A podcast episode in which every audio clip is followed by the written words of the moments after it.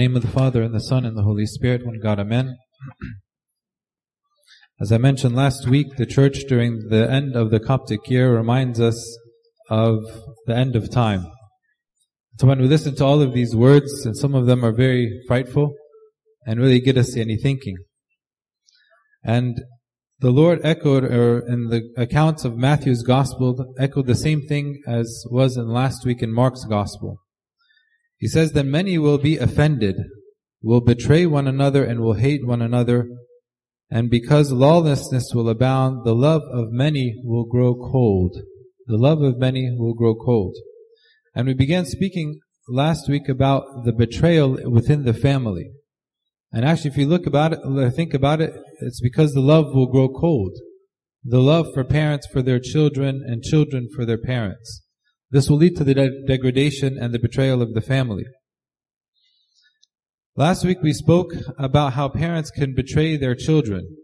And we said that parents can betray their children due to a sinful addiction, due to perhaps greed for money, and for the sake of making money, they neglect the needs of their children, the lack of discipline, the lack of disciplining their children, the lack of spiritual training, showing them the way of life and the way of salvation, and loving them in a conditional way only when they produce some, some kind of result or they meet some kind of standard.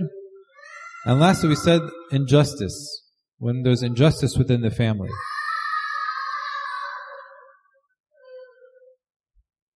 But there was one that after I finished the sermon that I was thinking about to myself, and I thought there's one more that I wanted to add to the list uh, before I address the young ones. And that is poor marital example. Poor marital example. يعني ايه العلاقة ما بين الزوج والزوجة مش كويسة قدام العيال. Maybe I, I don't know if I can give it in Arabic and it's not fitting, but I'll try to mention here and there um, a couple of points. What is the effect when the parents um, have this poor marital relationship and conflict in front of the children? Uh, this impacts the children in many ways, and perhaps we don't consider. And unfortunately, sometimes maybe you don't even care. I hate to say it. Um, it leads it leads to an emotional impact on the child. The child will feel feelings of anxiety.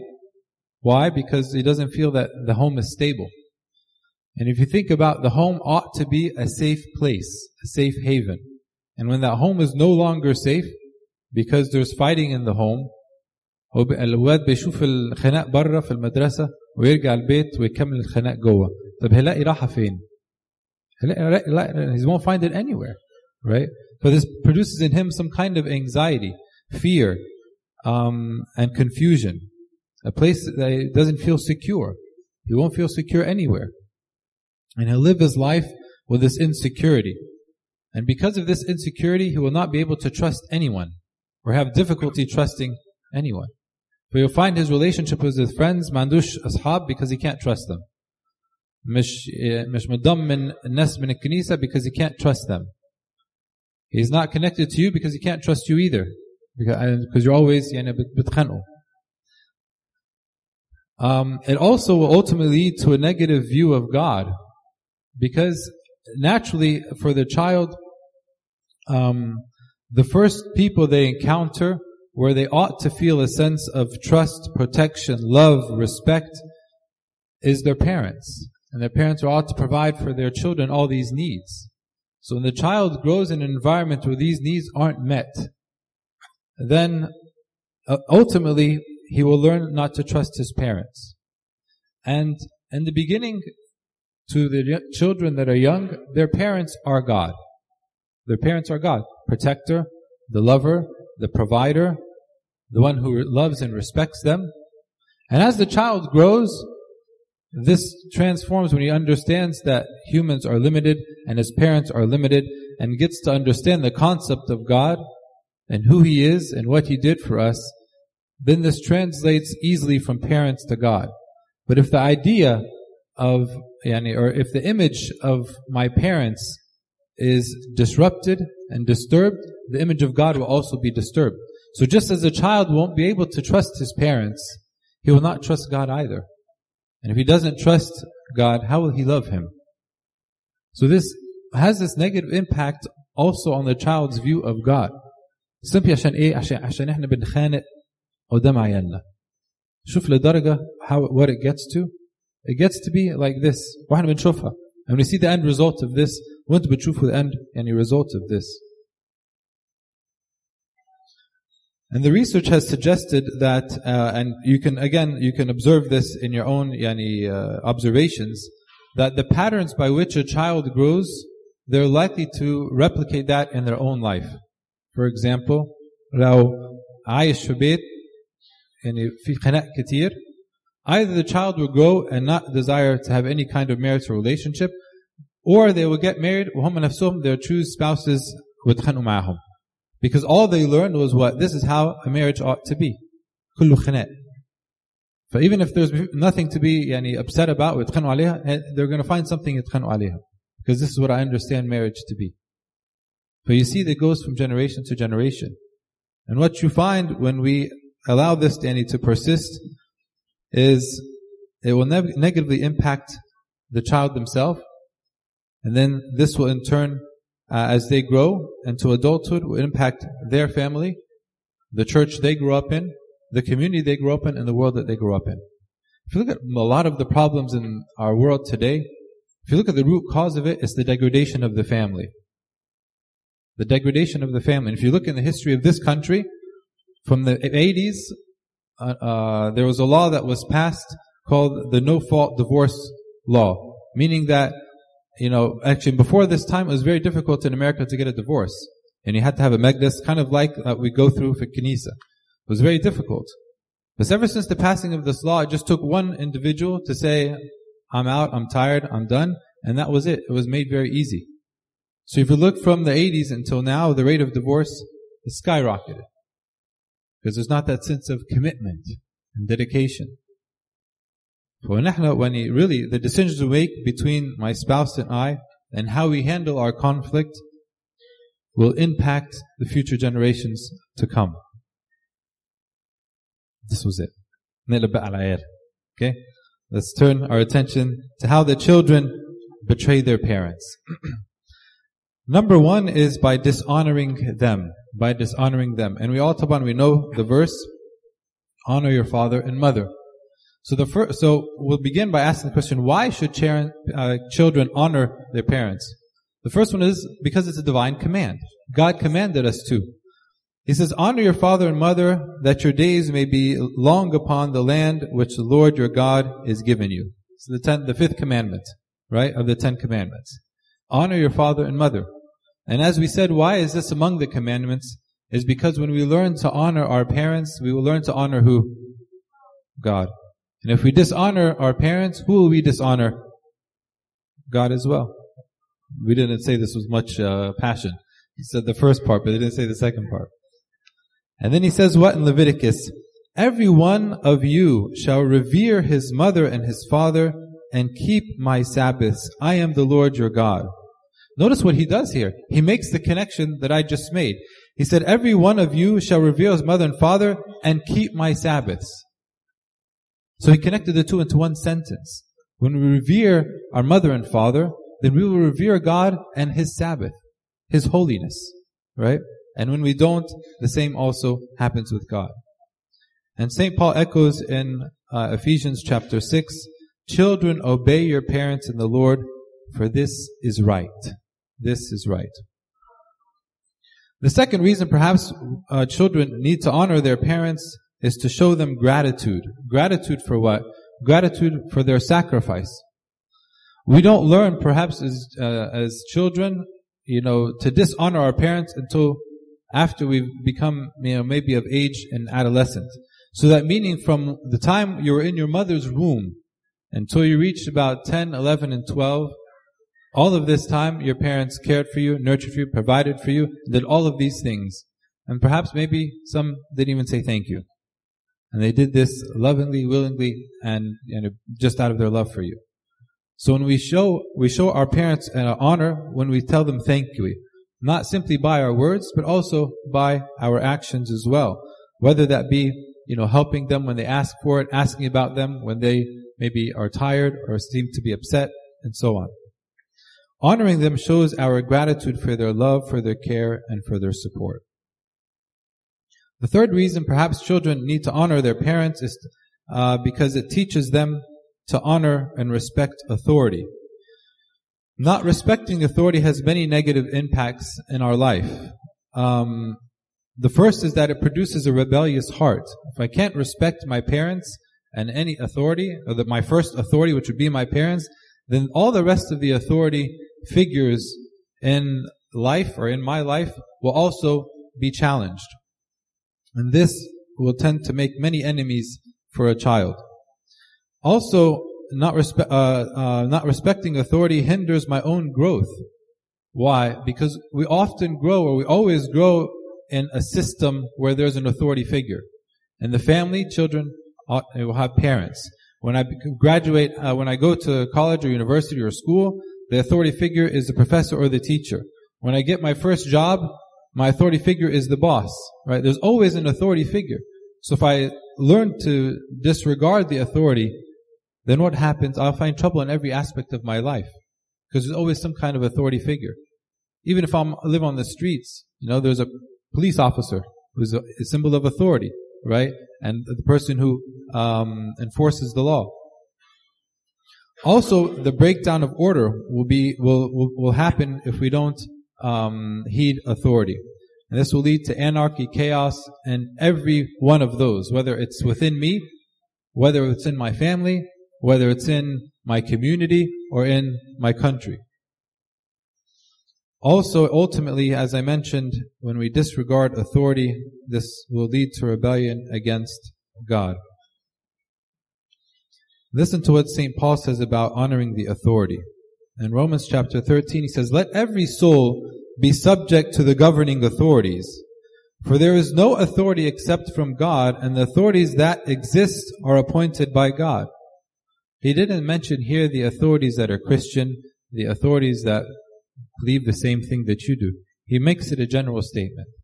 As Christians, we ought to heed the authority. Of course, when the authority um, uh, goes against our faith and our belief, this is where we challenge it, right? But as long as it's there, and you know, he'll explain in a minute. If we keep going, he'll explain what he means. He says, therefore, whoever resists the authority resists the ordinance of God, and those who resist will bring judgment on themselves. For rulers are not a terror to good works, but to evil. Do you want to be unafraid of the authority? Do what is good, and you will have praise from the same. So do what is good, and you will have praise from those in authority. This is how we ought to try to conduct ourselves as Christians. Whether it be with authority in our homes, by listening and honoring to our parents, whether it be in the workplace, whether it be in school. Some kids will come and say, but the teacher doesn't like me, she's picking on me.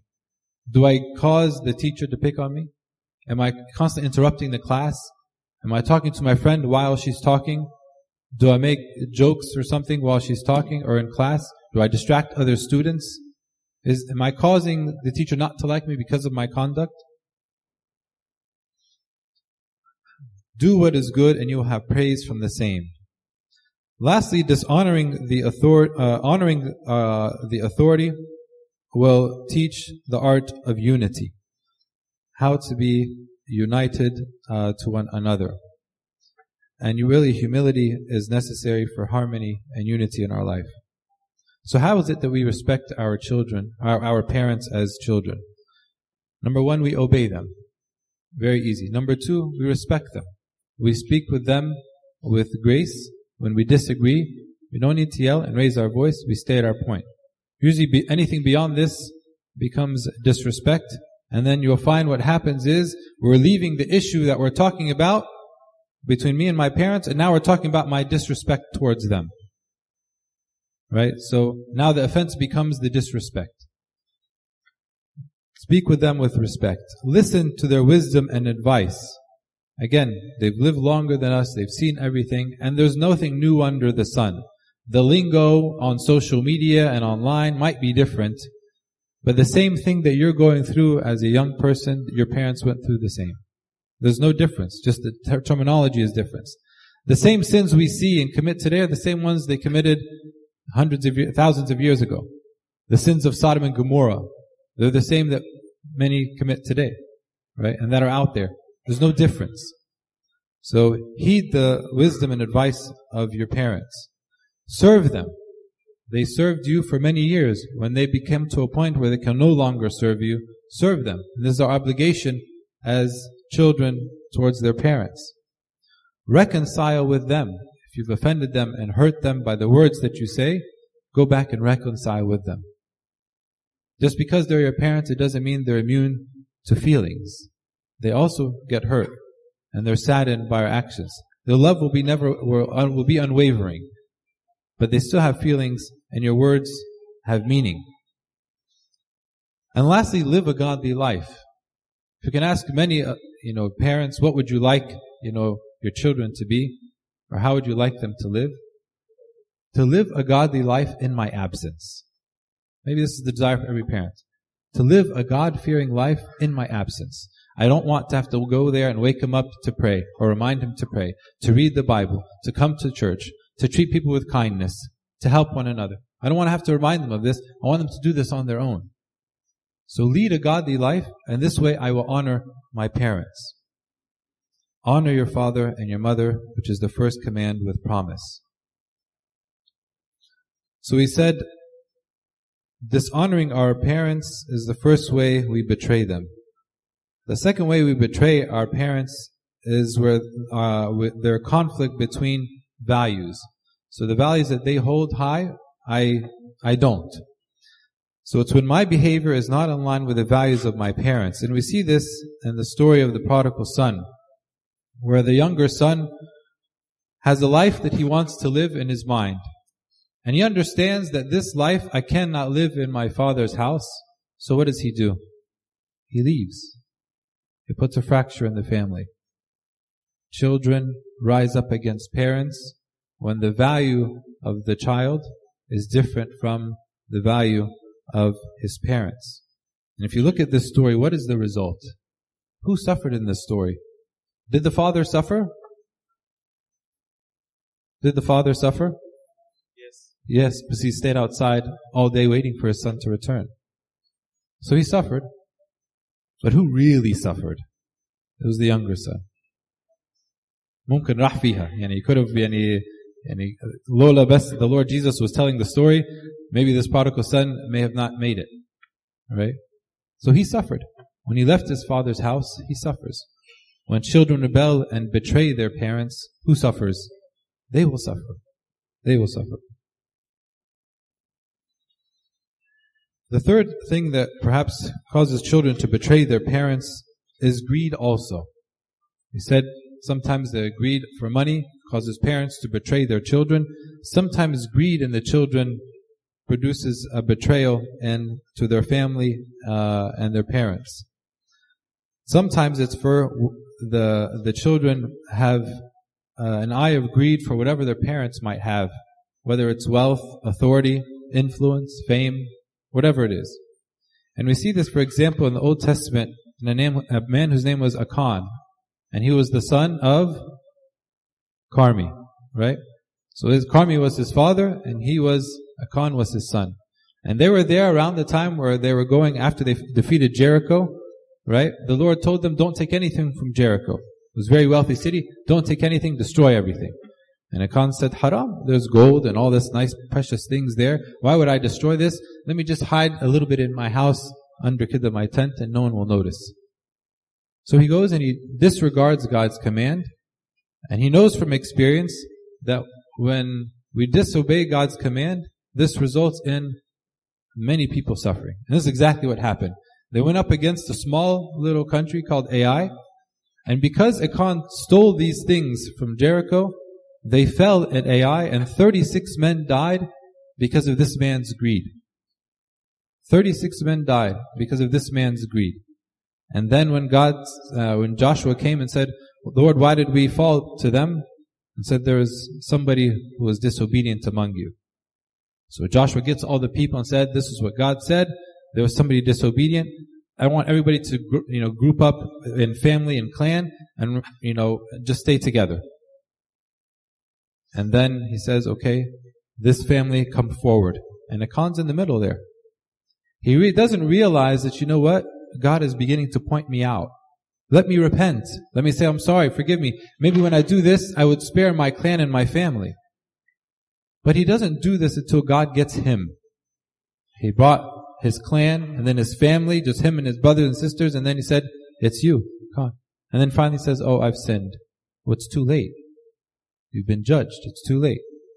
So, his greed caused the suffering and harm of his whole family. And his father was among them. We look also in the history of the world, the, the temptation or desire to be a king caused many princes to rebel and kill their fathers and mothers, simply because they had the greed for the throne. Same thing with Absalom. We spoke a little bit about him last week. Absalom had many reasons why he wanted to usurp the throne from David, and among them, you know, was his greed. So what did he do? He began to stand in the gate of the city, rather than the people coming through the city to the house of David, the judgment place, the court, he stood at the gate and he began to judge the people with the authority of him being the prince. He began to judge them and um, you can go through the normal channel and this is like going through the city it would take days right بس لو حد ادالك واسطة نخلصها ايه نخلصها في ساعة right just an hour and we finish the whole thing فهو he stood at the gate كواسطة for all the people would go to him and they, he'd finish everything for them and judge them and that would be it and look what the Bible says in this manner Absalom acted towards all Israel who came to the king for judgment. So Absalom stole the hearts of the men of Israel. Stole the hearts of the men of Israel because of his greed for the throne. Sometimes, my beloved, greed will cause division between parents and their children. I mean, children and their parents. Another reason perhaps why children betray their parents is heeding rebellious counsel.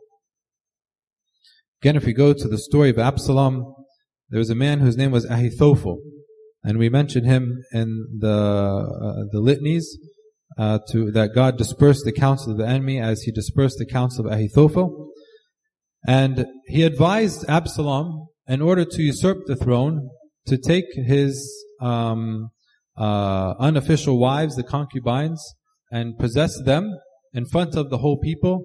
And this would create a clear um, image in front of the people that he is claiming the throne of David. And at this time, David fled because he didn't want to fight his own son. Thankfully, there was another man who told uh, Absalom, "Don't do this to your father because he's a man of war, and he will, you know, certainly, you know, kill you." So thankfully, yani, this counsel was overthrown. Um, but the idea is here that he heeded this rebellious counsel. This rebellious counsel are those people who tell us to disobey our parents, object to the rules that they have for you, how to hide, you know, your actions from your parents. All of these are rebellious counsels. The ones who tell us and seed in our heart to rebel against our parents. Remember in this first psalm, the church reminds us with this every morning. Blessed is the man who what? Who walks not in the counsel of the ungodly. So the church is reminding us every morning, don't walk in the counsel of the ungodly. Don't walk among those who teach you to rebel against your parents and against authority. Don't heed their advice. And in uh, St. Paul in Corinthians says, do not be deceived. Evil company corrupts good morals, corrupts good habits. Some, my beloved, allow their peers to influence them to disobey their parents. They teach them how to lie to their parents, how to hide their thoughts, actions, and intentions from their parents. And Solomon the wise tells us in Proverbs, leave the presence of a fool, for there you do not meet words of knowledge. Leave the presence of a fool. The last reason perhaps why children rise against their parents is a sense of entitlement. The child has the sense of entitlement. And what is entitlement? It's the belief that I am owed unearned privileges and am exempt from responsibility. So I'm owned, I owe, people owe me, um, unearned privilege. So it's a privilege that I feel people owe me, and, but I didn't do anything for it. And I'm exempt from the responsibility. Again, if we return to the passage of the prodigal son or the lost son, this son felt entitled to his share of the inheritance prematurely. He said, half of my father's wealth is mine. Although he didn't do anything to earn it, his father's still alive. It's not his time to take this. But he felt that this was his. He felt entitled. There was another man in David's life, his brother, um, who felt a little bit entitled. His name was Eliab. When it came time where Goliath was standing in front of the people of Israel and challenging them, what does it say? It says, Now Eliab, his older brother, heard when he uh, spoke to the men, and Eliab's anger was aroused against David and said, So he heard David speak to Saul about how he can go take him on. I'll go take him on. So Eliab heard David say this to the king, and then what does he say to David? Why did you come down here? And with whom have you left those few sheep in the wilderness? Meaning you're supposed to be somebody who shepherds the sheep. Why did you leave them and come here? I know your pride and the insolence of your heart, for you have come down to see the battle. So he's basically accusing David of having a conceited heart because he expressed interest to fight Goliath. Eliab thought perhaps that this should have been, he should have been considered for the job and not David. He looked at his brother and he felt entitled to what his brother perhaps was taking from him. An entitled child who thinks he or she is owed or deserves better, he may be tempted to leave his family thinking that he can get what he truly deserves outside of his home. And he'll be fooled. Because and the world doesn't function this way. We don't reward someone who hasn't earned anything. I can't go to the university and say, you know what, I want to apply for this university but please give me my PhD before I begin. They're going to laugh at you and say, go home. I'm not going to go to a job and begin a job and say, sir, do you mind paying me the salary of the CEO? Because I just graduated and have my doctorate degree. He's going to say, get out of town. You're not hired here. The world doesn't work this way. So if we think that I'm deserved things without earning them and I have no responsibility, this might lead a child to rebel against his family, thinking that he will find this outside or she will find this outside, but they won't. They won't. And again, as we said in the story of the lost son, who will suffer? Be me as a child. I will suffer. The Lord told us today that many will be offended in the end days and will betray one another. And we spoke a little about how parents betray their children and today how children betray their parents dishonoring them. There's a conflict between values between children and parents, greed within the hearts of children, heeding rebellious counsel, and a sense of entitlement. I remind us all, honor your father and mother, which is the first commandment with promise, that it may be well with you and you may live long on the earth. To God be the glory forever and ever. Amen.